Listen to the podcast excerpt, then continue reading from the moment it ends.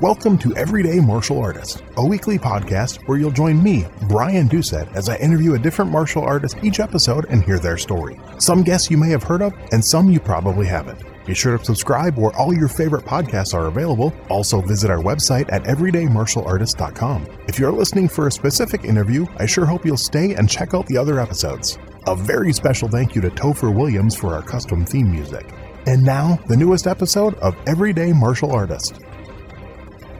Everyday Martial Artist is brought to you by KOOnline.com for all your martial arts needs. Sparring and safety gear, rank belts, uniforms, weapons, patches, and more. Wholesale supplies made by martial artists for martial artists. Visit us today at ko-online.com.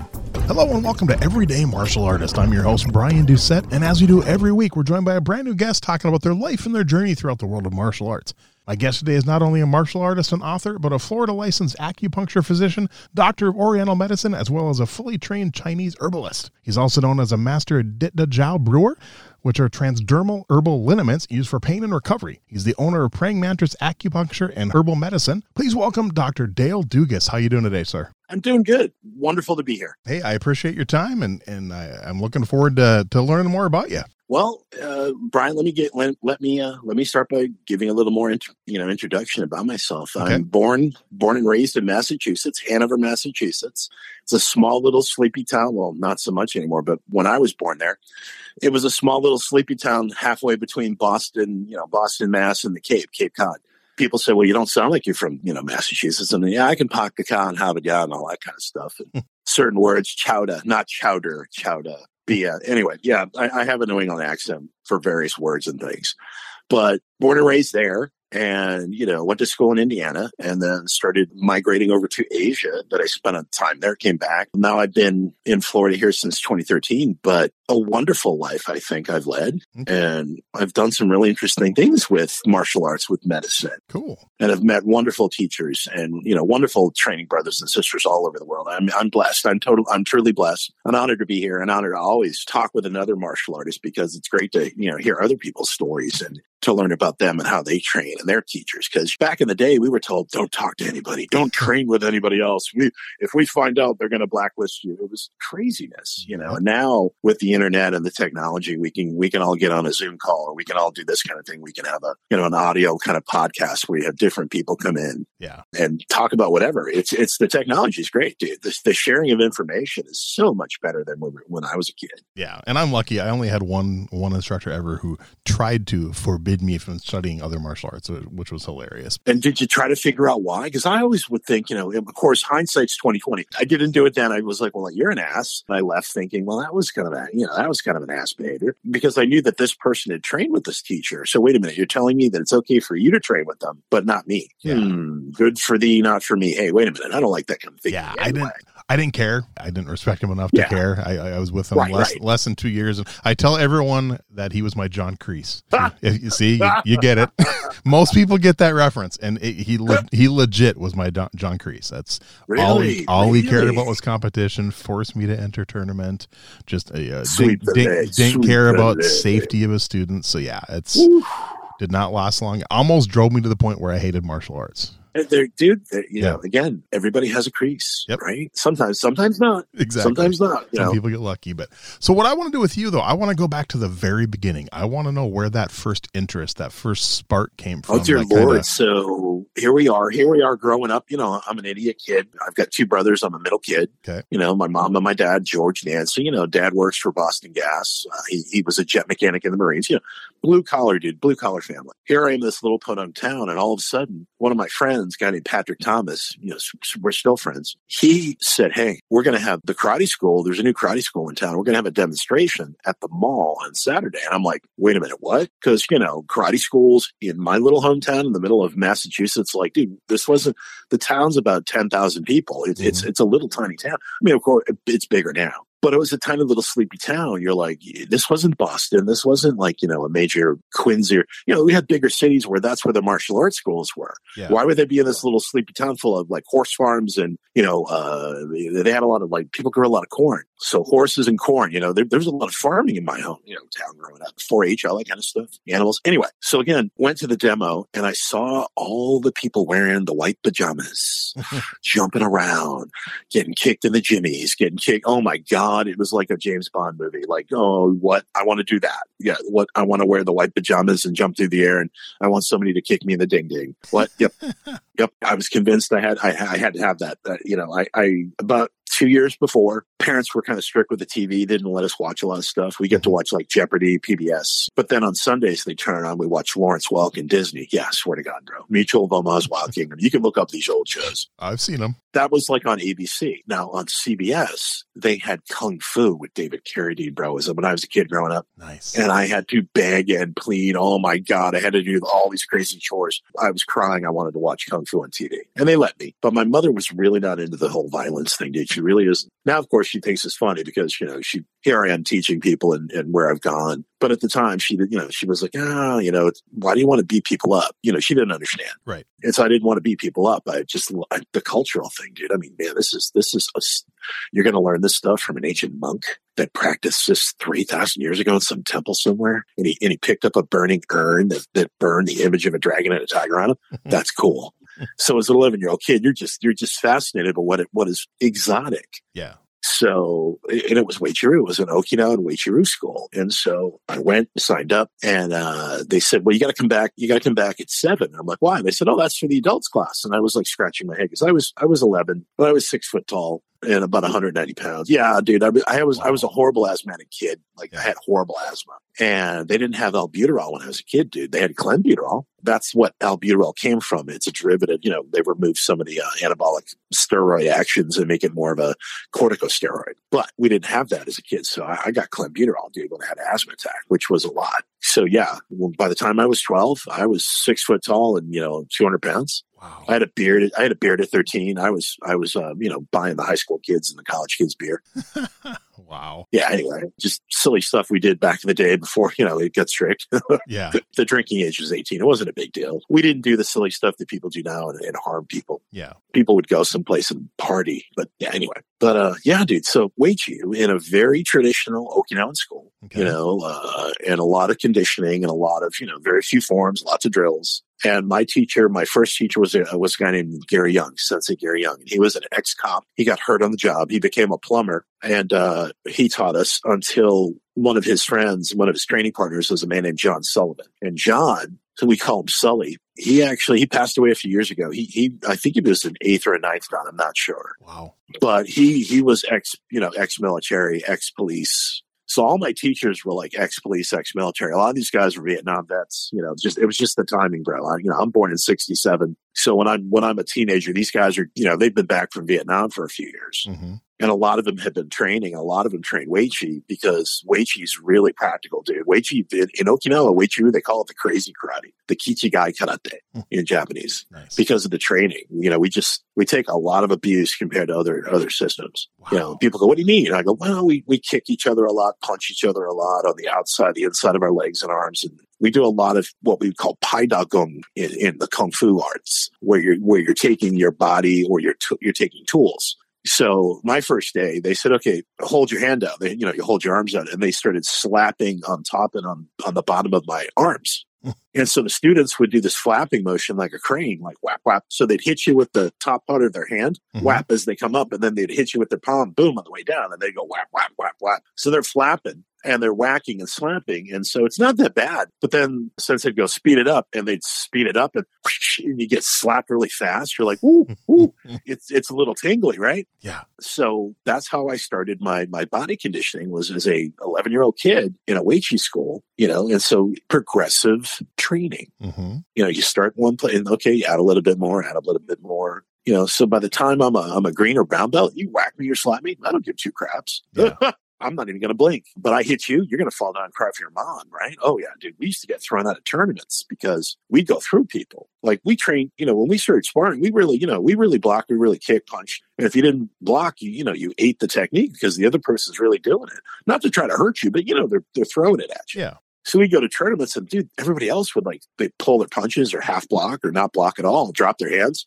And I was taught you drop your hands, I'm gonna punch you or kick you in the face. Boom. And oh, you get disqualified. Why? You're not supposed to draw blood. You know, you punch somebody in the face. But when you pop somebody in the face really fast when there's no block, you're like, oh crap.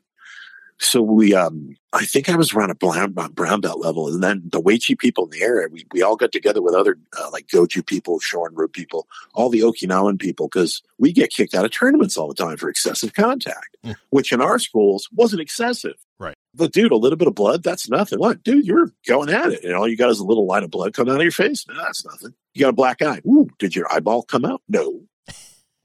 you know, so dude, I mean, I've broken my nose. I mean, holy crap. Always with women too. Oh, dude, women have horrible spatial awareness. Now, this isn't a slight against women or anything. I'm not a, I'm not a misogynist, but it's they've done studies where women have less spatial distancing. I can say, yep, that, I, I found that out to be a fact. Why, dude? I've, I've always been punched or kicked in the face by my training partners who were women, Hmm. and they weren't trying to be mean. They were just like, "Oops, sorry," and I'm like, "I think you have trouble gauging distance." And they, they usually go, yeah, it's a little bit of a thing, you know, where guys, you know, we're, we're used to throwing spears at, you know, elephants back in the day, you know, saber tooth tigers. Hey, hmm. so we had to have that, that spatial awareness, that distancing ability much more than a woman. Of course, oh, you're a Nazi. Yeah, of course, you're, you're probably going to get hateful comments on that. I'm like, no, no, it's not what I'm talking about. Think back to maybe like your your first one to three classes. You know, you had Oh my you had God. you had been, you had been thinking you had been wanting to do this for a couple of years. You finally saw the demonstration. You joined. Once you got in, what was it about it that really drew you in and made you want to keep going? The whole when you watch okay so it was watching everybody line up and perform in unison. So that synchronization always just something about it would just be like wow that fluid the, the movement. It doesn't matter the movement. I mean when you see people doing something together and it's smooth but it's not just smooth because it's smooth and then there's a little bit of sound because the uniforms when you when you punch and kick the, the Okinawan people wear the heavy duty canvas uniforms and they usually pop, Yep. pop, pop. You know, usually the kung fu uniforms don't. Korean uniforms, very similar to Japanese, they, they pop too. Yep. It all depends on is it a is it a high con uniform and do you iron it really well? Pop, pop. So it, the sound effects. So it was just hearing, you know, you're seeing, you're hearing, and again, dude, didn't grow up in a parochial school system, so I didn't have a uniform. Mhm. So, so watching people belong to the club and get to wear the uniform, you didn't just get the uniform; you had to earn it. Right. Like you didn't wear a gi for the first few classes. You didn't even have a belt until you got the gi. So you know you're just wearing sweatpants and a, and a t-shirt, and you feel really out of place. Mhm. And I think that's part of the thing is they're testing you to see if you're gonna like. Some kids are like, "When can I have my uniform?" And they're like, "Yeah, you're not." You know, they they were very selective actually. You know, but yeah, the first three questions, it was just watching everybody move, dude. And then they're kicking bags, and then they're like hitting each other. And I'm like, oh my god, I want to do this. That's cool. Hit me, kick me, you know, hold the bag for me, that kind of stuff. Oh, I'll hold the bag too, you know, because you're learning to, you know, it's not just your training. You're you're you're sharing the training with your with your you know training brothers and sisters. Yeah. and that was cool. Just the whole, you know, again, when you're just a single kid, and all of a sudden you get to be in a big group of people, it was pretty cool Yeah. for social. This is before the internet. People understand. This is before internet, cell phones, any of that stuff. Right. We had to create our, our fun. Nice. You know, we didn't have a social platform to go on to play games with each other. We had to go make, play the games with each other and get outside.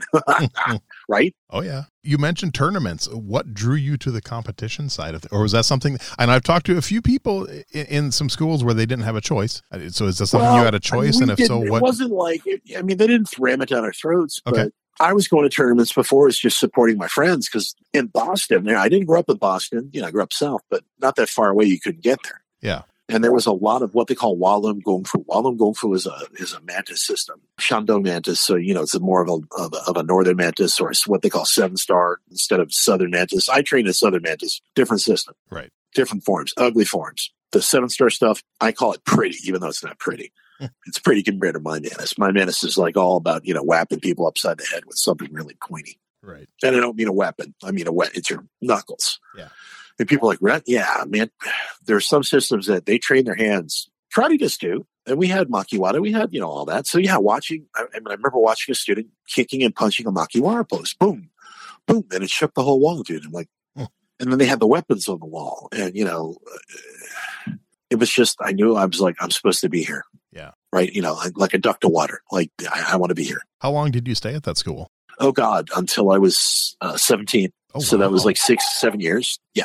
And then unfortunately, we I had a little falling out with my teacher. My training partner killed himself. Unfortunately, Oh, He, uh, wow. he committed suicide. We don't know why, and it caused a big rift. And then you know, my teacher then did what most that happens to a lot of people, where all of a sudden you have an instructor who tells you it's his way or the highway, or her her, her way or the highway. And this guy read me the riot act saying, "Oh, you're training with other people, you know, yada yada yada." And look, your training partner's dead now. And I was like, "Oh, you're going to be a dick about this? Oh, okay." And Wow. he and I had a had a bad falling out, and I never went back. Now, did you attain your black belt from him? Yeah, oh yeah, I, I yeah, I, I had my shodan. You know, this this is a little bit after that, and then I left So, did you get involved in the teaching side of things while you were at the Uechi-ryu a little bit, but not not as much as Okay. you know. Like in most of our dojos, the teachers like they didn't sit on their asses and let the lower belts teach. They taught. Okay. And they trained. So they that was my school. I've never had a teacher sit in a chair and direct or have a brown belt teach a class. Never. Okay. You would get called up to, to, to like lead the warm ups, but that was different. Yeah. You know, and then you're getting you're getting judged. Well, they're watching you move, they're watching you teach, they're watching you listen. Do you understand the material? They don't let beginners do this. It's it's like been there for a few months. You know, you got a, a couple of striders on your belt.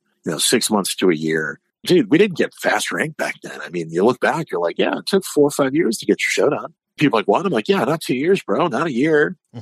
like four, you know, and you're talking like two, three, four times a week. Still took four or five years people are like, really? I'm like, yeah, dude. It was just we trained hard. It was it's not quantity, it's always quality in our school. Yeah. I think most schools are like that, you know, until the McDojo and the Mc the McGoon came in, you know. That was in the nineties into the two thousands. I mean, this is late seventies, bro. Okay. You know, so it was different. So, what was next then after you after you parted ways with that instructor? What was next? Well, I had started training and stuff. So, you know, I got into Hung Gar, trained with a Hung Gar teacher who's no longer with us, and then in Yan Lee, uh, Okay. you know, God bless his soul, you know, you know, RIP. And he he had degrees from MIT, so he was showing me kung fu and how why you hold these stances and give you a physical. When I say physical, I mean physical science. He gave a physics definition of why you do things. Not a she or a mystical mumbo jumbo fairy power. You know, he, he didn't get into any of that crap okay. and he was a Tai Chi master as well. So he he explained everything through a physics definition, and it was wonderful because that's what I've always been interested in. Is like not the mystical side. The mystical side's cool, but we forget that there's a physicality, and you know, and, and people kind of uh, forget about it. They think about magical powers when they shouldn't be. Mm-hmm. right. It's like, no, there's no magical powers. You're not going to point a finger at me in my face and that's going to melt off. That's only in the movies, only in the comic books. Yep, yep. but there's no buts, okay, except the movies. Trust me, I've been all around the world. You think I haven't tried to find somebody who could teach me how to point the finger at somebody and melt them? Jeez. Hmm. I'd be first in line. You want a kidney? Here's a kidney. You want my testicles? Here are my testicles. Are you kidding me? Do you have that power? Yeah. And I've actually had people. This is your, you know, a little side note, but I've had people over the years contact me saying, "You know everybody. You know everybody that's involved in these things. You know, martial arts, yada yada." I said, "Well, not everybody, but I have great, you know, connections. I've got some great friends. Yeah, why? I want you to find me a Taoist master who can teach me to levitate. what? I'll give you ten thousand dollars in gold if you find me a Taoist master who can teach me to fly." And I'm like, uh, bro, keep your gold. I don't know. any- I don't know. any- Dude, do you think I wouldn't be? You ever see me fly? Because you know, if I ever met the guy, I'd be flying, bro. Wow. I wish. and not he, and dude, not just one. Like I've been probably three or four. Yeah, Yeah. four people have asked me to like for high level Taoist, crazy, non realistic training. You know, I want the rainbow body. I want to be able to open up portals into other dimensions. What? You know, they read it in the book, and I'm like, okay, that's a book. Like, what do you mean? It- it's a book. It's not real. Like people think the 72 Arts of Shaolin is real. Yeah. Some of it is, and some of it is made up horse crap that would get you harmed, like banging your head on anything hard to train your head going. Yeah, don't do that. Don't bang on your head. Muhammad Ali will tell you that's a bad thing. And, you know, uh, what's his name there? Oh, God. The actor who's got Parkinson's, uh, Michael J. Fox. Back to the Future. Back, yeah, Michael J. Fox. So he, he, he played a lot of hockey as a kid, dude. A lot of hitting, banging your head. And again, Muhammad Ali's a boxer, getting hit in the head, hit in the head. Football players get hit in the head. Hockey players. Who doesn't get hit in the head a lot? Baseball players, unless you get thrown at. Yeah. Basketball, yeah, you get elbowed in the head or head butted. You know, you get a ball in the head, but it's it's rare compared to banging your heads, which other sports do. Right. You know, so you got to watch that head, protect the head. So now, w- when you were starting to train other styles, was it just one, or were you branching out into multiple at that time? Well, again, at the time, it was still there was no internet, dude. So you, know, Yeah. you had to go find these people. You had to ask them. Some of these people were like, uh, "Go away." so Jan was a very approachable man. I I found out that one of my teachers had trained with him. I approached him. He goes, "Of course you can come train with." me." And he had a very big smile on his face, and I didn't know why. I'm going to tell you why. We went out to the hall, big wide open room, concrete floor, and he, he opens his legs, you know, into a wide stance, the horse stance, and he made me sit there for about an hour Nice. and uh, my legs were shaking after about 10 minutes. So holding a horse stance, having rubber legs. Oh my dude, that was how they tested you. I went to different teachers around the world and they would do the same thing. They would make you hold that stance for like an hour. Yep. And some of them said, if you fall on the ground, no deal. Some of them said, if you fall on the ground, I'm going to kick the ever loving snot out of you. And I'm like, okay. And that kind of gave me impetus to not fall down. Why? I didn't want this teacher to kick the crap out of me. People are like, what? I'm like, yeah, dude, my teachers were ex military.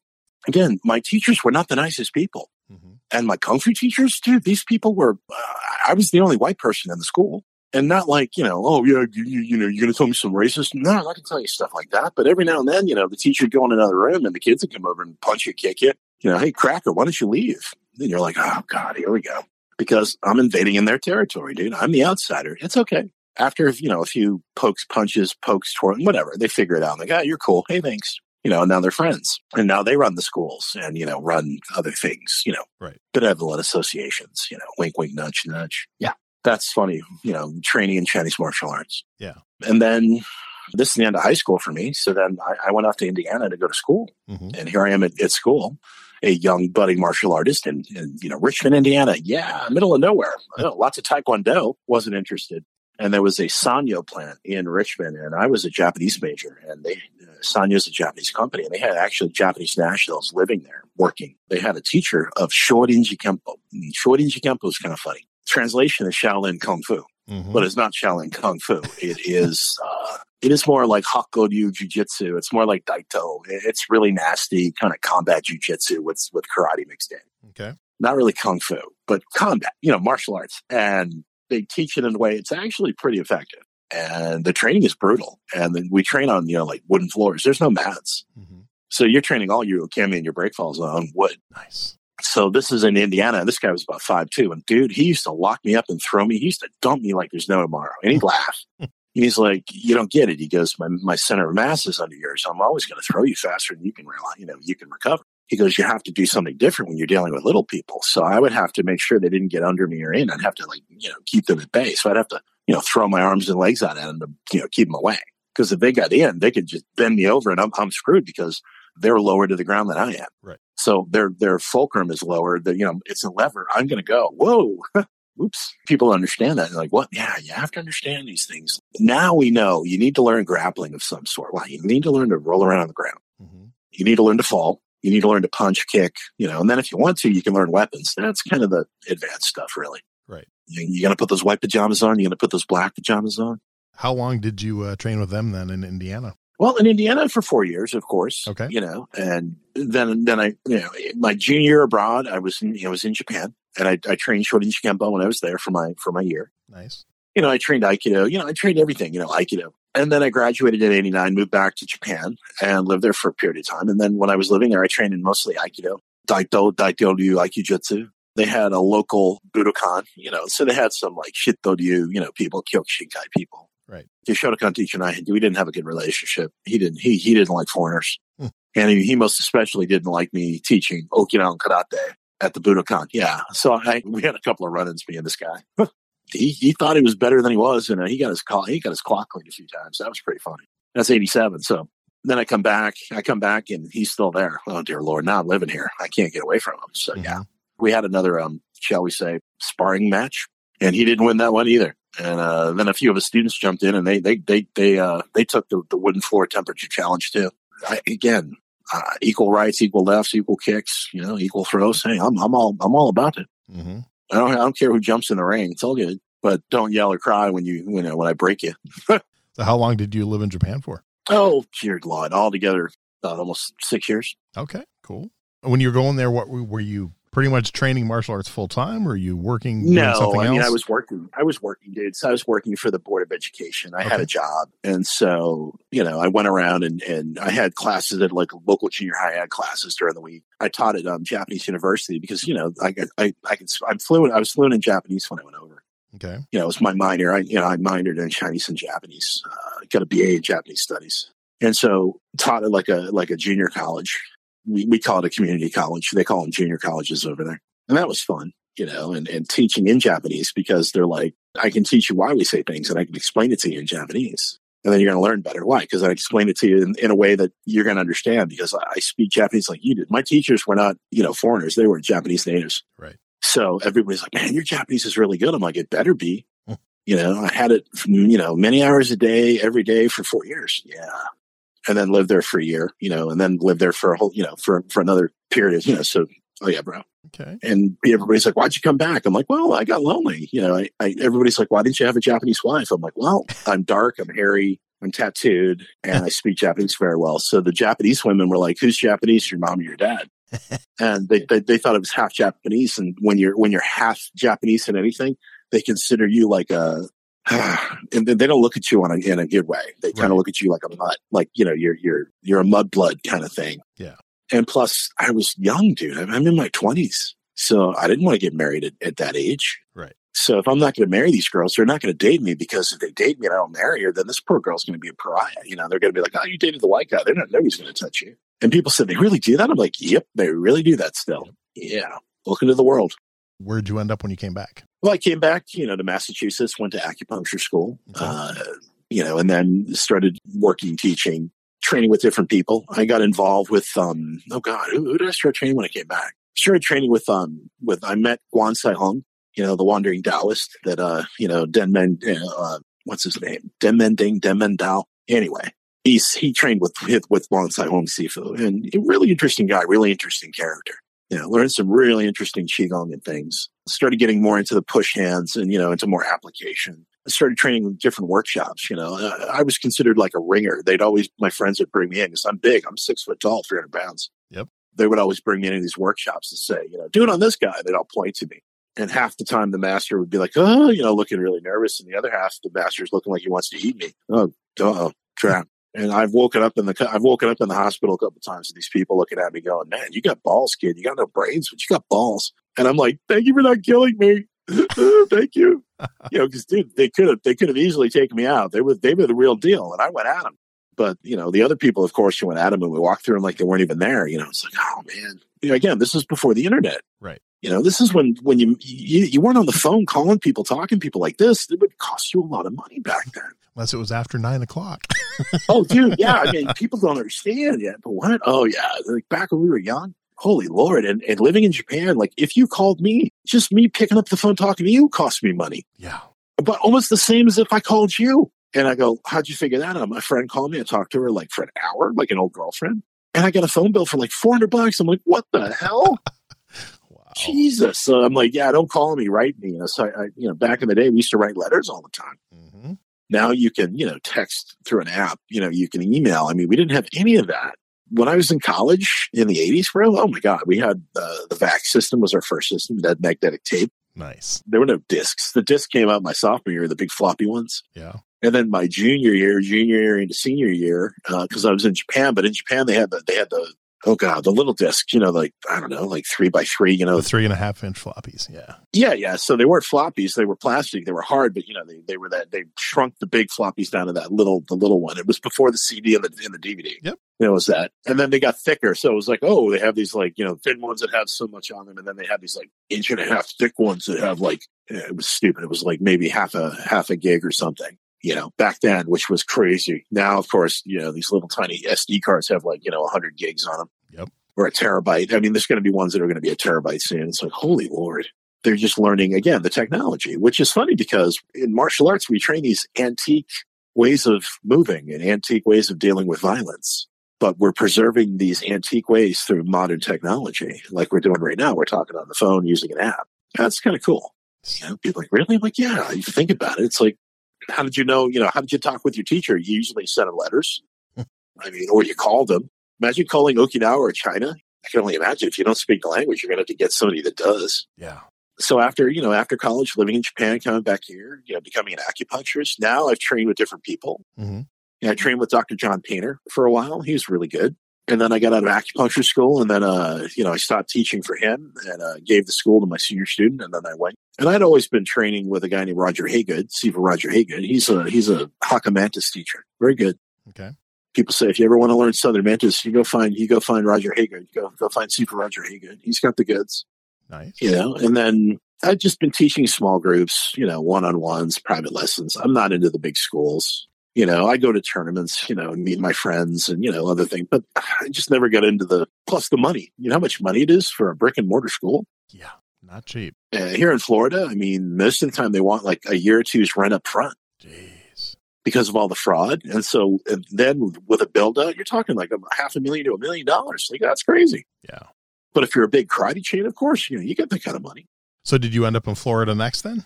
Well, living in Massachusetts, you know, living practicing, I got married. I, I met a woman. Uh, she had a black belt, was a gym rat. Oh my God. Fell in love, got married. Nice. Uh, We moved down here in 2013 and then uh, we got divorced in 2018. Amicable. Things Yeah. didn't work out. Hey, whatever. Uh, wished her well. We don't talk anymore, but you know, there's no animosity. Right. And then I moved up to Port Richey, was working for, uh, was working for somebody up there. And then, you know, now I'm working for myself. You know, I live here in Sarasota, you know, you know, again, teaching, training, Mm-hmm. treating, doing doing what I can. Think back to the very first time you you taught, whether it was Yes. whether it was fully teaching a class or just running warm ups, whatever. Think about that to now. What do you think has changed the most about your teaching style over the years? Oh dear Lord! Now I didn't know anything back when I first started teaching. when I was showing other people, I, I thought I knew. I don't. I didn't know anything. Now, of course, having training in different systems for so many years and understanding the you know kinesiology better, biology better, you know movement. Uh, oh yeah, I didn't know anything. People think you get a black belt. Oh yeah, now you're a master. Oh please don't say that word. Yeah, no. Dr. John Painter, he said, you know, the only masters are, are people that are dead and they, they have no chance to train their art. If you have a chance to train your art, you're not a master, you're a perpetual student. Other people are supposed to call you that. You don't call yourself anything. You know, you're not supposed to call yourself sensei or sifu or so it's funny over here, these these cultural appropriated terms get misused all the time. And it's kind of funny, but hey, whatever. It's like, yeah, whatever, you know. We're not in Asia. I understand. I try not to be the martial art police until we get into like fakery and fraud, you know. But that's a whole other that's a whole other conversation. I the word is it's misused, like a lot of words in our in our culture right now. You know, Yeah. due to various people just misusing them, thinking if I use this more, it'll mean it more. No, it, it kind of takes away from the meaning and the and the power of the word. So yeah, and then of course you know Kyoshi, you know oh, Hanshi, uh, you know Jungshi. You get the Chinese version Jungshi, you know family master, familial. So, what led to you doing, starting to do? It looks like you on your website you have like training DVDs and a, and a book and stuff. So, what kind of led to that? Well, I've always had a fascination with herbs and with with um, you know Dit Da, what we call Dit Da ke, you know, or we call you know teishajan or or teisha teishagong. You're talking iron skills training. You're talking the developing of your body, forging, conditioning, uh, creating powerful anatomical weapons so that in times of crisis you can do damage to another human being. And when they hit you, they're going to do less damage to you and more damage to themselves. So I was fascinated, dude like watching, you know, monks break, you know, break bricks, just Mhm. brick breaking, board breaking, you know, kicking bats. I was kicking bats by the time I got out of my Uechi school. You know, we, we used to kick, you know, Louisville sluggers with our shins and break them. And people would just be like, what the? And, you know, it's, it's nothing, dude. It's, Yep. To me, I worked as a bouncer, you know, but that's, that's, I got to experience a crucible of martial art experience that most people never get. I got to use them for real, you know, and against people that were trying to harm me. And I found out very quickly that some of the stuff my teachers taught me didn't work because they never got into a fight and I had to figure it out on my own a little bit here and there. A little bit, not too much, but you just change some of the stuff you're learning and you're like, oh yeah, holy crap. Very interesting. It's very interesting, you know, and I tell people I wouldn't want most people to do it. Why? It's really nasty. You really want to learn to fight because it's, it's not fun. And I've got a lot of friends now who are crippled. You know, I, I treat I treat these people, and dude, now they're in their late thirties, forties. Some of these fighters, MMA fighters, and their bodies are wrecked. Yeah. What did you think? I mean, boxers, you know, their bodies get wrecked. You know, wrestlers, you know, Olympic wrestlers who who wrestle, they they get wrecked. It's just you know they only got so many miles on the body, and that starts to decompose and break down. you got to be careful or you're going to have trouble. You know, I'm lucky. I don't have that many uh, injuries, but I got a few. Yeah. You know, I got a bum right knee. What? Yeah, dude, getting kicked, getting broken, you know, smashed. Yeah. I limp around, I gimp around, but I'm still limping and gimping. I'm not in a wheelchair and I'm not, you know, like honey boo boo size. You know, yeah, nope. What can someone expect then if they if they get your book or your DVD? What? Well, again, if you're interested in finding out how to progressively train your body and train your hands, so a lot of people say, "Oh, it's it, you know that brick breaking stuff's hooey." No, yeah. yeah, yes, and no. If you really train your hands, yeah, you can break a lot of bricks and coconuts, dude. You'd be surprised, mm-hmm. but that's not what it's about. It's about having something, a stronger arm, a stronger hand, to use. It's a tool. In other words, you don't have to use it to hurt people. You can use you can just have strong hands because you have strong hands. Right. And now you don't have to worry about your hands getting sore doing whatever you do during the day. So it's a strengthening program. It's a very specialized program to train the hands. But well, okay, you don't just train the hands, you train your arms too, because what's attached to the hand, your arm. So I wrote a book. Why? Because the books that were available dude on the market were crap. They taught half the training or didn't didn't give you anything, gave you wrong medicine, no herbs. Uh, when you're banging on your body, you need recovery. You need to make sure you're not going to harm yourself. Right. And the Chinese figured out a lot of these things with these formulas where we make liniments. There's herbs you take internally as well and you train your hands and you so that you can do something without harming yourself. Okay. Let's say someone does it. They they buy the book and they buy oh, yeah. know, the herbs and stuff like that. How long does it process before like someone would start seeing results? You within three months, within oh. ninety days, okay. you're gonna see you're gonna see your hands get harder. Uh, why? It's there. We're talking about anatomical laws here. Yeah. Wolff's law and Davis's law. When you put stress on tissue, when I say tissue, you're talking about osseous tissue, you're talking about muscle tissue, dermal tissue, okay? Bone, skin, muscle, tendon, okay? When you put stress on these things, they get thicker, stronger, and healthier. These are laws, and they, they, they have other rules too. But what you're doing with iron palm training is you're doing progressive training by hitting something that's hard. You're giving your body resistance. And over time, that resistance is going to develop into a stronger, thicker, you know, durable hand and then you you can take that hand and you can grab somebody with it because the training isn't just about breaking stuff. That training is going to make your whole hand stronger, your tendons thicker, the muscles thicker. So you have thicker muscles and tendons in your hand and probably in your lower arm too. So when you grab somebody, they're going to know it because there's training. We we have tools. You know, I, I have these copper balls. They're five pounds, and I sit there and twirl them all the time. And people pick them up and go, "Oh my god, these are heavy!" And I go, "Pussy." They're like, you know, what? And I go, you heard me. Well, you're deaf too. What? Nothing. I'm a, I'm a wise ass, bro. It's just, I'm very quick. You know, my, I don't sit there and, and calculate and then give you this response. I'm just, you say something and boom, boom, it just comes out of my mouth sometimes. Nice. I'm the same way. I'm like, Jesus, that, where the hell did that come from? I'm like, I don't know, dude. It came out of my left brain. I don't know. It drives my wife crazy. oh, dude, dude, yeah. It, my, you know, my wife's like, damn, you, you, you always have a comeback. I'm like, I don't know if I always do. It's just if you engage with me, I respond. So it's more of that. I'm responding to engagement. That's all. So you, you talked know, a little bit about like you know training MMA fighters and stuff. So overall, what are your thoughts on MMA and the UFC, and is that something you're a fan of? Well, I've I've had you know I've had um, training in Shuaijiao. Shuaijiao is like Chinese judo, and it's a way of throwing somebody, throwing them, you know, and, and dealing with that. Mm-hmm. And there's a lot of training. There's very little form, and then dude, you're grabbing each other. It's like judo. You learn the the mechanics of the movement, and then you're doing it against somebody. So that kind of training is much more tactically uh, superior than, say, karate or kung fu, where you're doing these empty hand forms and then you're doing drills after. So judo, jujitsu, much more. Uh, you know, I like that model better. Getting into it quicker if you can. That's always going to give you a better result. I mean, there's there's basically uh, I learned the. I'm going to I'm going to give you something that can be applied to anything, not just martial arts. Right. And it's the three questions. I got this from Dr. John Painter. He okay. taught this to us now, the three questions are what is the material? That's the first question. The second question is how do you train it? And the third question is what is it for? How do you apply it? If you cannot answer all of those questions, you're wasting your time and it's not martial arts. Now, you could apply this to anything else. In other words, what is it? How do you do it? What's it for? And if you can't answer the questions, then you don't really know what you're doing, whatever it is. Okay.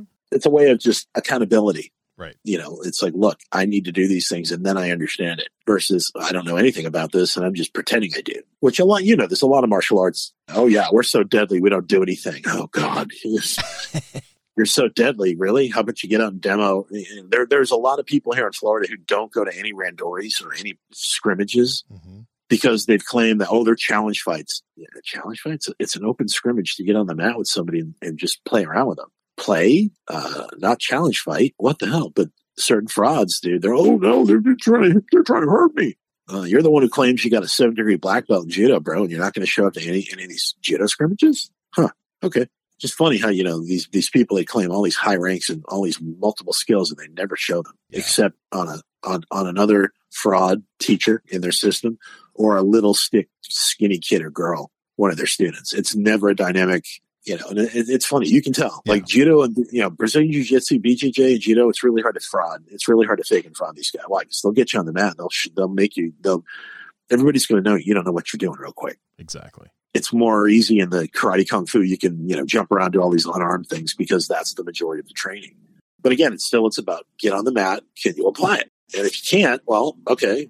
I don't, I don't know where the malfunction is, but you know there's a malfunction somewhere. Yeah, you'll you'll appreciate this. So when I was living in California in '96, I moved up there to train in American Kenpo, and I was oh, wow. looking at other styles also, and I found first time I had ever seen anything in like a phone, a phone book for, for, young kids who don't remember what that is, a book uh, right, a book with right. phone numbers. But yeah, I found a uh, a ninjutsu school. So of course I called him. I'm like ask him some questions. I'm like, oh, I'd like to come check it out. he goes, well, we don't allow spectators. Why? He's like, well the stuff we teach is extremely secretive and deadly, and we we just can't have anyone walking. And he was dead, like deadpan, dead. And I'm just trying not to laugh on the phone to him. And I'm just like, was this like was this like a bougie like a Bujinkan guy or some other ninja guy? Uh, I, am trying to remember. I mean, like I said, it was this, this was in '96. This was in the high desert in California, and in probably like July of '96. Holy um, dude, I, that's that, that's just like wow. I yeah. mean, dude, there's so many people back. I mean, the jitsu in that part of Cal, I, I have no idea. I'm just I again, I'm just thinking out loud, right? I wish I would have like wrote down the info or something. I'd almost love to get a hold of the library out in Victorville, California, and be like, "Do you happen to have a Yellow Pages from 1996?" Just so I could find that school and you know, see what it was or something. But we used to get the Boston phone books. They changed. We get all the old ones, and we get boxes and boxes of them before we had recycling. And we'd all duct tape them, and we'd make these cheap ass pads out of them. Nice. And so in our, in our, I learned this in my in my Okinawan karate school, but then I, I I would just do it so oh, I don't have pads to hit. So, well, get phone books, duct tape them, you know, hockey tape them, whatever. Just tape them with something so they wouldn't break apart. And they're dense and they're kind of like a pad, a dense pad. Yeah, sure. Boom, boom. So you punch and kick them. Yep. And they're portable. You know, put them in a backpack and you, oh, yeah.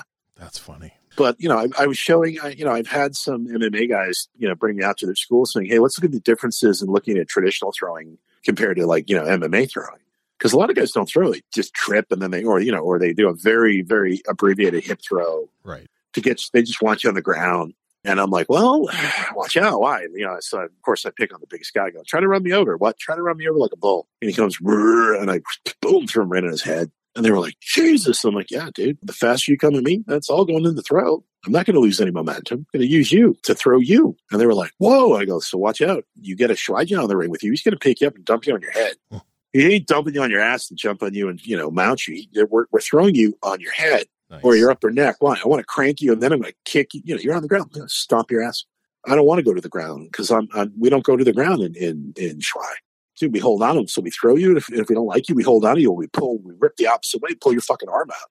And people go, "What?" I go, "Yeah, dude. There's all kinds of ways you can really make it worse." Throw somebody fast. In other words, you throw them so fast they can't they can't break fall and they hit the ground flat. It's speed. Yeah. And it breaks. It breaks, dude. And they break stuff. Or they die because, dude, you smash their head. You know, you throw them on their head, boom, game over. Mm-hmm. I'm not saying to go throw people on their heads. That's not what we're talking about. I'm just yeah. saying some arts, traditionally, the theory was in Shuai, you threw people on their head. Now, of course, in a competition, you throw them in a nice arc, you know, big arc so that they can break fall. But in combat, you're throwing them right, right where your feet are. Right. You're turning, you know, boom, and they go north south really violently and they break people don't understand it's not just about throwing people it's about violently torquing their body in a tight space. You can you can break them. Yeah. It's like uh bone breaking. People are like what? I'm like oh dude again depending on if you're out doing a technique medium or if you're really up close to somebody it changes the way the techniques you know what happens to them mm-hmm. people are like really? I'm like oh yeah dude don't you don't you like what if stuff? We what if stuff all the time. Wait what if this? What if that? What if i'm not wearing my gi and i'm wearing tight jeans? Can i kick above the waist? Nope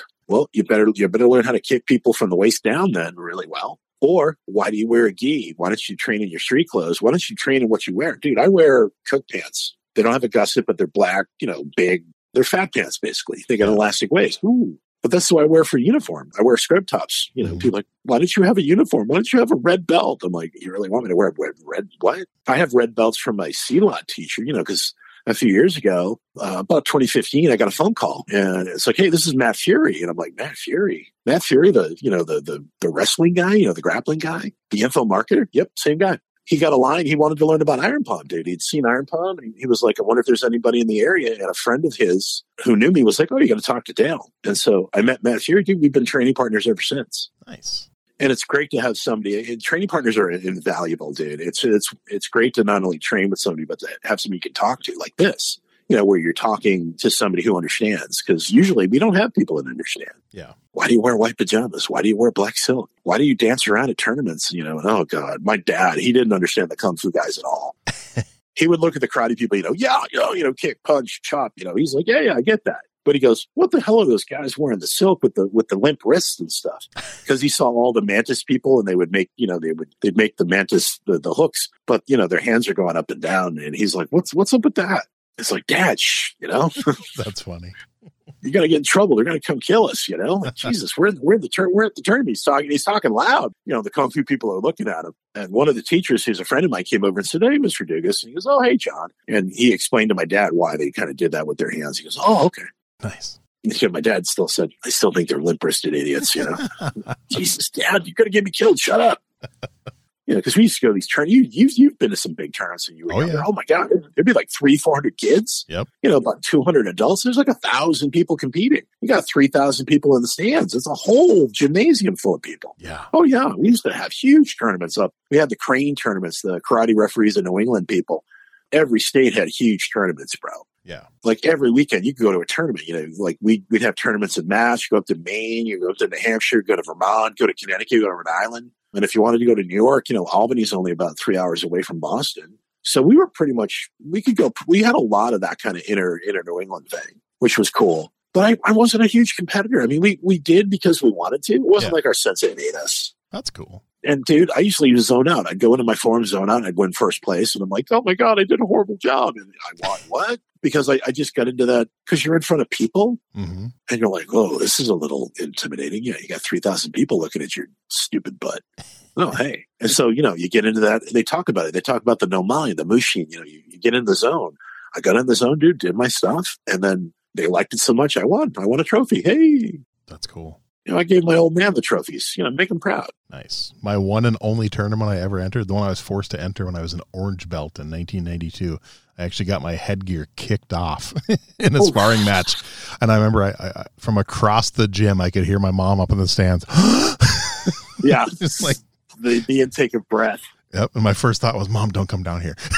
oh, dude. I was like 18 years old. I mean, it was you know freshman in college and stuff, and yeah, yeah. Pe- backspin people, to the head and boom. Oh yeah. People talk about. They say, "Well, okay, you're a martial art guy, right?" Yeah. They go, "You've, you've trained for a long time." I'm like, "I've been training for 46 years. I've been training since I, dude, I've been training since I was a kid, long time." And they're like, "Well, what have you learned?" I'm like, "I've learned a lot. I've learned much. I've learned how to move the human body." Oh yeah people like, what was the hardest thing to learn? I'm like, uh, how not to hurt people, how to walk away. Why? Oh, dude, get hot. You know, you never fight hot. Mm-hmm. People always say, well, what's the what's the first rule of martial arts? Don't fight when you're angry. Don't get angry. Don't get emotional. Why? You're, you're going to lose every time. Why? Because somebody who's cool, calm, and collected is going to out. They're going to outmaneuver you because you're you're hot. And people always laugh. Oh, did you take your dad to see the Karate Kid movie? The worst thing in the world to do. I used to get out of chores because I had to go to demo team practice. You know, I had to go this, that, you know, martial art. Mm-hmm. And then my dad, we go to see the Karate Kid. He's watching, you know, the kid paint the fence, you know, wash the wax the cars. I'm like, he goes, "You can do all that work that you're getting out of it. It's training." and I'm like, and I'm like, but demo team, demo team, dude. My dad called my sensei and asked. He comes in and goes, "Your sensei said it's okay. It's real training." That's crap. awesome. I, I was uh, crap. You know, I get my, my sensei threw me under the bus. You know. I love your dad. It's That's okay. Awesome. We, we, just, we, we don't need him for demo team all the time. Here he can do some you know yard work, house work, paint the house. Oh man, the That's old man funny. was like, paint the house. Yeah. That's Jeez, awesome, Dad. Jeez. But, you know, he's still alive. My parents are still alive. I talk to yeah. him every day. And, that you know, so cool. so every now and then he'll make, I'll walk by he'll go, whoa, he makes like a Bruce Lee sign. You know, like, Jesus, Dad. My brother, too. high five your dad for me and tell him that was awesome. oh, yeah. it's I got you know one. I, I'll tell you a story. Well, my brother used to yell at me because I'd be out in the backyard doing something, and I wasn't living at the house. My dad's in the pool. We had a pool at the house where we grew up. He's in a pool. He's he's in like a, a chair, you know, one of those floaty chairs. Yep. He's just sitting in the pool, and I'm out back doing this t- technique where you're whipping your hands out to the side. It's kind of a crane technique, but it's more of you're just trying to whap somebody who's beside you. Mm-hmm. And I always told my brother, if I'm out in that corner of the yard, you see me doing something, leave me alone, you jackass. Don't do the, oh, I'm going to be your brother and give you crap kind of thing. Well, he sees me. He opens the window and goes, Hey, if you flap harder, you might get off the ground a little quicker. Wow. Yeah, so he comes out, he's walking by, he's trying to get in the pool. And as I'm walking by, I do that technique to him and I, I whap him with my arm and my hand in, in his back, like right under his shoulder blades, right oh. like where his diaphragm is in the front, but in the back. Yep. And I hit him whack. Dude, he couldn't breathe. He couldn't talk. He's like, oh, oh, oh. He's looking at my dad. My dad looks at him and goes, Payback's a bitch, huh? Told you not to bother him. He's training. Hey, he, he, he just he showed you what it's for. And he, he was trying to, uh, uh, I had to turn him around. I punched him in the stomach and slapped him in the face and it released. He's like, oh my God, oh my God. I go, yeah, dude, don't bother me. I told you not to bother me. You want to bother me? That's what happens. Nice. It's not mystical or anything. It's just you can you can do things if you know where to hit people. Mm-hmm. You can cause them to have these sensations of, oh my God, what what did you do to me? Nothing. I just arrested your breath for a minute. It'll come back. That's but, awesome. You know, you're going to freak out because you think you can't breathe. You yeah. just cause the diaphragm to spasm. That's all it is, just spasm because you put too much energy into that muscle, yeah. and the muscles the muscle is reactive. Uh, it's, it's you know, people like really I'm like, oh, dude, some of the stuff is very interesting. You don't have to hit people like a truck sometimes. Where are you hitting? How are you hitting? With what? I tell people, go back to the old boxing manuals, dude. Learn how to learn how to, you know, learn how to hit a heavy bag. Yeah. That's the best way to learn how to punch somebody. Not a makiwara, you know, not an iron palm bag. Those are training tools. Once you learn how to punch, then you go and you train that damn tool. Pardon my French. You train that tool to be the op- most optimal tool you have in your toolbox. Yeah. So don't you want to have the, the world's strongest hands, the world's strongest shins, the world's strongest forearms, the world's strongest shoulders? I mean, that's what I want. Then again, that, that's a good question is why, you know, why, why, why did people get into the training? Usually it's self defense. Usually people get picked on, you know? Yep. And there, there's nothing wrong with that. Or people just want to, they, they get bored. They want something that's totally different. Right. And yeah, get, getting, you know, like for me, a few years ago, I, I hit a rut and, you know, my, my training partner, Matthew, was like, Hey, you should never get into a rut. You should always seek out instruction from something brand new. So in other words, when you hit a plateau, find something new because you can learn it and master it. Okay. Mm-hmm. And then you get out of that rut. You get out of that rut because you're learning something new. It's, it's neurogenic. It's going to build more things in your brain. Right. People want to go, well, cursive handwriting, practice cursive handwriting. Why do you think masters in the past practiced calligraphy? Mm-hmm. It wasn't just to learn the calligraphy. There is a connection between the hand and the brain. And if you put something in your hand and move it around while you're watching it, dude, there's something about it. it makes brain cells. It's neurogenic. You know, hands and feet. When you're on your hands and feet, if you're holding something in your hands or you're opening and closing your hands and you're pumping your feet, it's neurogenic too. Very interesting. Yeah. You can build brain cells by moving your hands and feet. You're going to build brain cells. And people go, what? I go, interesting. Yeah. So you mentioned 40, 46 years in martial arts. So in all those years, is there one philosophy you've learned that rises to the top of your list? Oh God. Block soft, hit hard. I like when that. you have to. When yeah. you have to. But again, be a mirror. In other words, be a mirror. You know, somebody's, you know, you're happy, they're happy. They're sad, you're sad. You know, they're throwing kicks and punches. Well, okay, I'm, I'm, gonna. It's it's not personal. It's business. Yeah. You know, so I tell people, it, be like a mirror. Dude. Don't get mad it's business. It's not personal. If it gets personal, then you, you then it make, you make it your business to get out of there. You know, get out of there. Why? Because right. you're gonna something's gonna happen. You're either gonna hurt yourself or you're gonna hurt somebody else because you're gonna be angry and you're gonna do something that you're gonna pay for. Right. Not every situation is a self defense situation where you're going to uh, have to unalive somebody. Right. That's no, no. That's not what we talk about. Everybody, everybody's like, "Oh, you guys want to unalive people?" What? No, that's the last thing we want to do. and we usually try to de-escalate. Think of it like a set of stairs. Somebody wants, you know, they want to ramp it up to a fight. I'm going to try to, ramp, you know, hey, let's go back. You know, no, hey, sorry. Yep. First thing I do, I, I, was a bouncer for years. First thing I do is, hey, what's going on? What's what's the problem?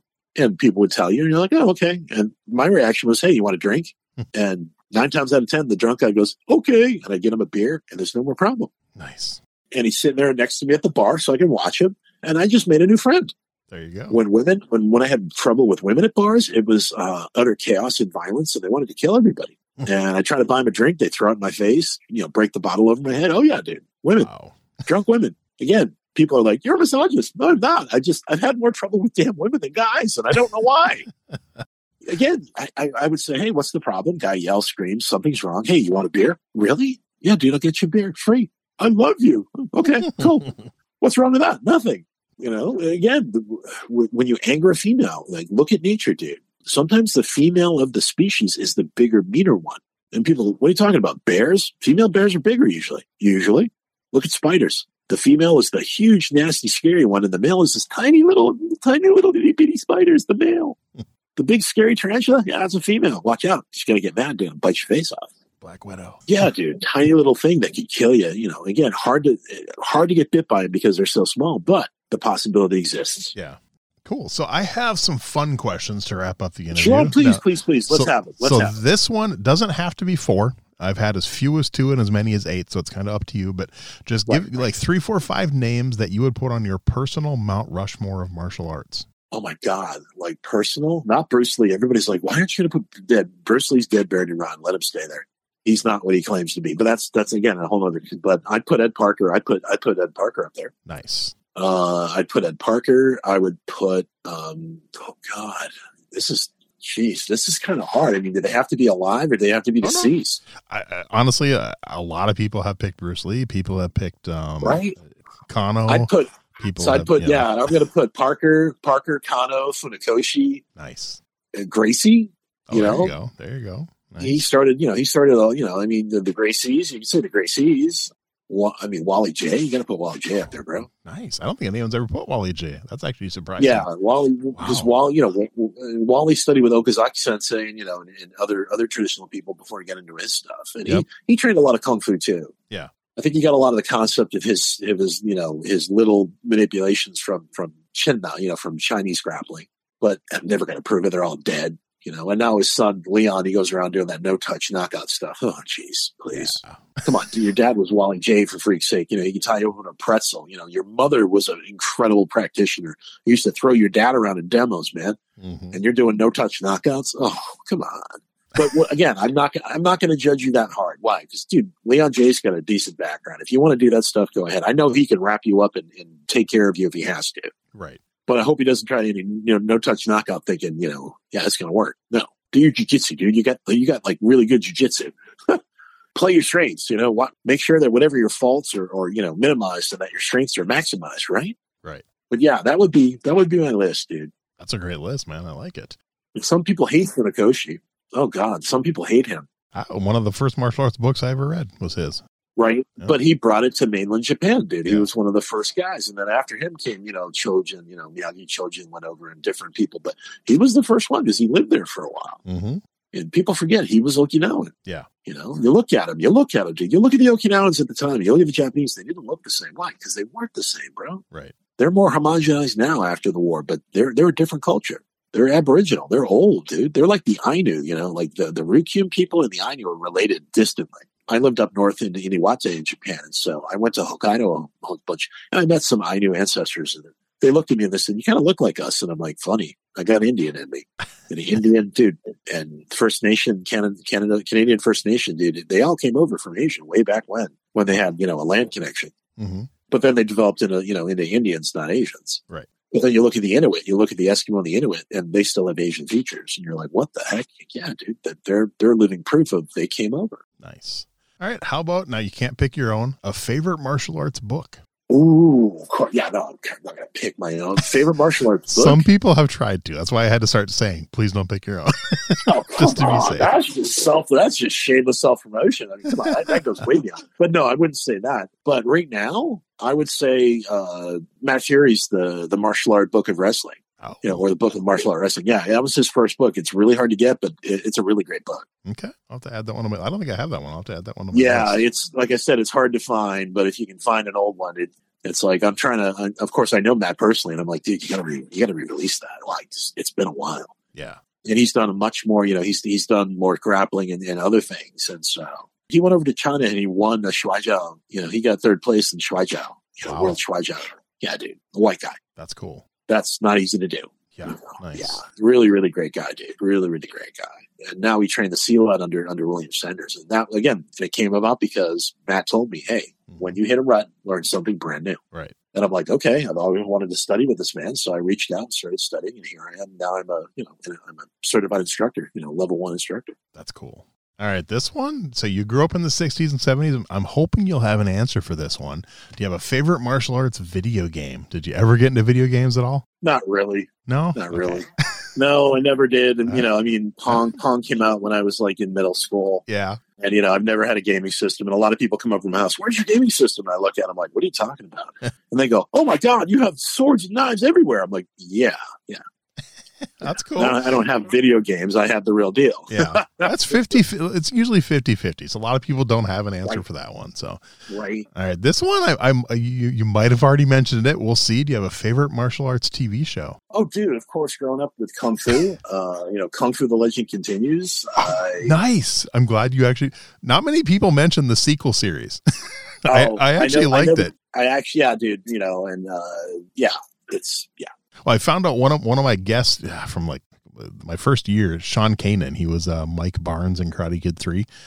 Yeah. yeah. He actually read for the part that Chris Potter got. He was actually one of the one, one of the ones considered for that part. what I heard. That's what I heard. I tried to get a I tried to get an audition, but you know, didn't work out, unfortunately. Nice. You know, and then years later, one of the guys I was we had like a sparring match in front of this producer, and he looked at me. I was hairy. I had tattoos, and they're like, "Yeah, you kind of have, you know, you have to."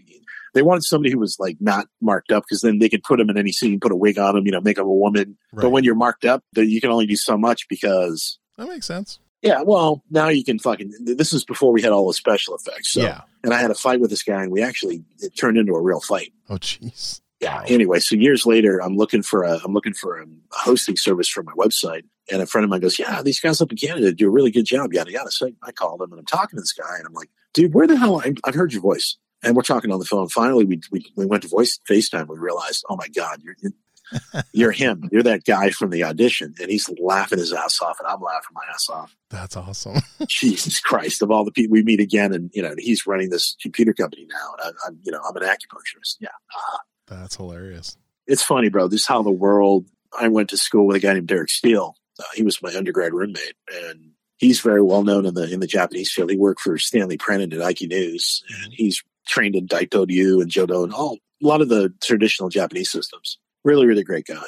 hmm And so, you know, I have friends like that and other people where I just, the, the connections I have, I, you know, people call me and say, Hey, do you know somebody who does this? I'm like, yeah, actually I do. Here, give them an introduction and say, tell them I sent you. People ask me, why, you know, why don't you want to keep people as students? I'm like, oh, I have no, I have no desire to keep you as a student if you want to train with somebody else. Like you said before, you know, the, the weird ninja school, you know, oh, you, spectators. I didn't like spectators either. So when people, I, I did have a, a public school for a while in Boston in Chinatown hmm yeah, I was one of the few white people. yeah, it- it's nice when people. Yeah. Anyway, so teaching there was was interesting because you know I had large group classes and things like that. You learn things. Yeah. You, know, you learn you learn things. You know, it's group classes, and now it's just different with you know it's it's better with one on one people. We learn online. I learn I can show you things online, and then for application, you're gonna have to come see me. Right. That's just the gist of it. I can't teach you how to fight with it online, Right. but I can show you everything up to that point. That's cool. The tech again, the technology. So Yeah. Technology's good. All right. How about a favorite martial arts movie? Oh God, only one? Come on, man. That's just asking. That's there's been You so can, many. You can name a couple, I guess. That's cool. okay, so some of the bad ones I like are the Kill or Be Killed series out of South Africa. Stanley Schmidt, he was a Shotokan teacher down there, Uh huh. and just the no plot, all crazy low low budget action. Oh my God, they're the best horrible kung fu movies. Nice. Some of the better ones, oh dear lord, oh dude, I can't even think. There's been so many. Of course, I'm a big Zatoichi fan. You know, the blind swordsman. So I, I love watching this blind this blind masseuse cut down bad guys. Mhm. Yeah, and it was movies and a TV series. I've been watching a lot of um, Lone Wolf and Cub on YouTube. If you go to YouTube and look up uh, Samurai versus Ninja Yeah. or Ninja versus Samurai, there's two different channels. They show like these these uh, old Japanese what they call Jidai Geki, which means like a period piece. Really? And so it's all samurai stuff, samurai ninja, you know, uh, shoguns, you know, yada yada. Mhm. It's in Japanese. They have subtitles sometimes, but I I, I watch them to practice my Japanese because you know I like cool. to keep that up. But yeah, th- those Yeah. are my favorite like movie. It's uh, you know like uh, you know Lone Wolf and Cub, you know Shogun Assassin. It was called in America. That was probably one of my favorite ones when I was younger. Nice. probably the most bloodiest movie I'd ever seen too. I mean, dude, they must have had 55 gallon drums of that stuff coming out. Holy Lord. Yeah, I remember that one. Yeah, yeah. Final question. This one doesn't have Ooh. to be a martial arts movie, just overall a favorite movie fight scene. Favorite movie fight scene. Is there one that just stands out? Probably my, you know, not really a fight scene, but in The Crow with Brandon Lee, oh, and he's fighting yes. that, he's fighting that, the, he's fighting the, the, the dude with dreads and the knives, you know, yeah. the, I think they call him Tintin, and Tintin's throwing everything at him. He's he's hitting it away, grabbing it. I'm like, oh, dude, that was creepy as f. Nice when a man's walking at you and no matter what you're throwing, he's just either grabbing it or taking bug, you know, palming it away. You're like, oh, this that's not good. That's not good at all. Yeah. Man, I don't think anyone's ever mentioned the guy. Some people have picked The Crow for their favorite movie. I don't think anyone. Right. It's, it's, it's a good movie. You know, frightening is all. You know, frightening, yeah. very dark. But dude, that that scene where he's just laughing maniacally and just walking towards the guy as the guy's throwing everything that he's got. Yeah. And he still gets ganked. yeah. I love Brand. I was such a huge f- fan of Brandon Lee. I just I was so sad.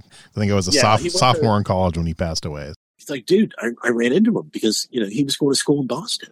Oh wow. Yeah, dude, I ran into a lot of people in Boston because they went to Emerson. Emerson is an acting school, and he mm-hmm. was there. Yep. And I'm like, hey, Mr. Lee, you know, didn't say anything. You know, can I shake your hand? Yeah. It was in passing, dude. We're at a party. It, yeah. It's crowded. That's and then years cool, later, though, I mean, and then you know he's he's dead. You know, after oh man, that sucked. Yeah, I never met his dad, but my teachers met him because he came to, to all the Uechi schools because he knew he he saw Uechi. He's like, wait a minute, why does it look like white eyebrow? You know, it looks like white eyebrow South Mantis. Everybody looks our forms and says that's not karate. I go, it is. It's just not karate, karate size karate. Right. It's more something that's from southern Fujian. You know, it's it's from southern China not very long stances, very few forms, and, and lots of drills and conditioning because you got to get tough because you know you're going to have to hit, kick, punch. You know, people are going to do the same thing to you. Definitely. Best piece of advice my teacher ever gave me. One day I was doing something, I got frustrated. He said, "Hey, look, don't beat yourself up." And he goes, "But at the same time, don't underestimate other people because there's always somebody bigger, meaner, stronger, faster, and more evil than you." So you you know you, you need to understand these things to to rectify the training. Right. You're like, wow, you know, dude, 12 years old, that, that's deep. Yeah, no, definitely. Took, took me years, took me years to, you know, figure that out. You know, people cool. go, really? go, yeah, because when you're a kid, you don't understand. And then you remember something, you know, triggers it. You remember, you're like, oh my God, that's insane. Yeah. Before I let you go, is there anything maybe sure. I forgot to ask you about that we want to be sure to get out there? Quick? No, bro. I think you talked about a little bit of, you know, where I come from, what I've mm-hmm. done, you know, what I'm doing now. And now I'm teaching Silat. I'm teaching the Silat from William Sanders. That's cool. It's the name of it is Pukulan Cimande Pusaka Falun Sanders. And it's a whole body martial art. I am now, I, I'm not into the stiff spine, anything anymore. Now, free form, free movement. Okay. Open that spine, open everything up. And it's helped me. You know, I've had cancer. I'm still dealing with cancer. I'm dealing, you know, with, with some serious health things. Wow. And this stuff, yeah, dude, I was having very bad issues, very bad circulation issues. So the movement training, what they call the Juru training, the forms training brought me back to life. So that's why I love Silat so much. Why? Because it's helped me become a, it's brought me back from having issues. I wasn't moving. I wasn't healthy enough to move. And now I'm moving. And now I'm doing great things. Yay! Yay! Cool. Well, I will definitely put a put a link for your website out there and send people your oh, way. Oh, please! And... What can I do? I'm here to help, guys. You know, I do online herbal consultations. So if you're interested in herbal medicine, I can do that over line. I can't, of course, I can't do acupuncture online. That doesn't work. I'm not going to send you a box of needles and then show you where to put them. That's not how we do it. Darn. No, no that's not how. A, that's not how a licensed acupuncturist is going to do it. yeah. But I can send you a box of herbs or things and then tell you how many to take and then line them. You know, I can I can take care of you from a distance with herbal medicine. That is doable. So, and again, share my website. You know, if you want to, you can always, you can give them my phone number. Okay. For anybody who wants it, it's 727-297-0194 and daledugas.com. Cool. I've got a contact page. I'm here to help. So what can I do to help you get better, recover faster, and to get stronger? I'm here. Nice. I like it. Well, hey, I, this has been a blast, man. I I knew very little about you when I when I reached out, and I'm glad we got to do this. I mean, yeah, d- definitely hope to meet you in person someday. I think we could have fun hanging out and just talking martial art. Same, bro. Same. I have friends who I've, I've known them online ever since the online thing started, and I've never met them, but I have mm-hmm. these relationships with these people, and then I meet them, and it's like we've never, you know, it, it, and of course, it just it's seamless because you know the person. Yeah. You know, and other people like, have you ever met him? No, it's first time. Like, dude, you guys like know each other forever. Well, yeah, kind of. Yeah. And that's what's, I mean, I have over, uh, over a hundred and almost 160 guests I've interviewed now on the show. That's wonderful, bro. I in mean, three years. And I've probably met, I'd have to go through the whole list, but I probably met less than 30 of them. Well, I'm here in Florida, so when you get when you get sick of the cold up there in Minnesota, my friend, you can come down and visit me in warm, sunny Florida. I have a hot tub and a pool, nice. a heated pool and a heated hot tub. Yeah, I might have to convince my wife about that and come down for a visit. That'd be kind of yeah, fun. I mean, it's community, so I mean, you know, it, it, I tell people, hey, look, people don't go in when it's cold out, except me because I'm a crazy person. I'm the same. People, aren't you cold? I'm like, nah, I'm from New England. It's 50 out. I'm in the hot tub. Yeah. Well, Dale, I just seriously thank you very much. This has been so much fun. Well, thank and, you. And I can't, I can't wait till the episode comes out. I think people are really going to enjoy this. Excellent, excellent. Thanks for listening to Everyday Martial Artist. We hope you will join us every week for a brand new episode with a different martial artist telling their story. If you enjoy the show, be sure to leave us a review. Also, be sure to check out our website at everydaymartialartist.com. There you can find all of our episodes and contact us to suggest guests and ask questions. Again, thanks for listening to Everyday Martial Artist, and we'll see you next week.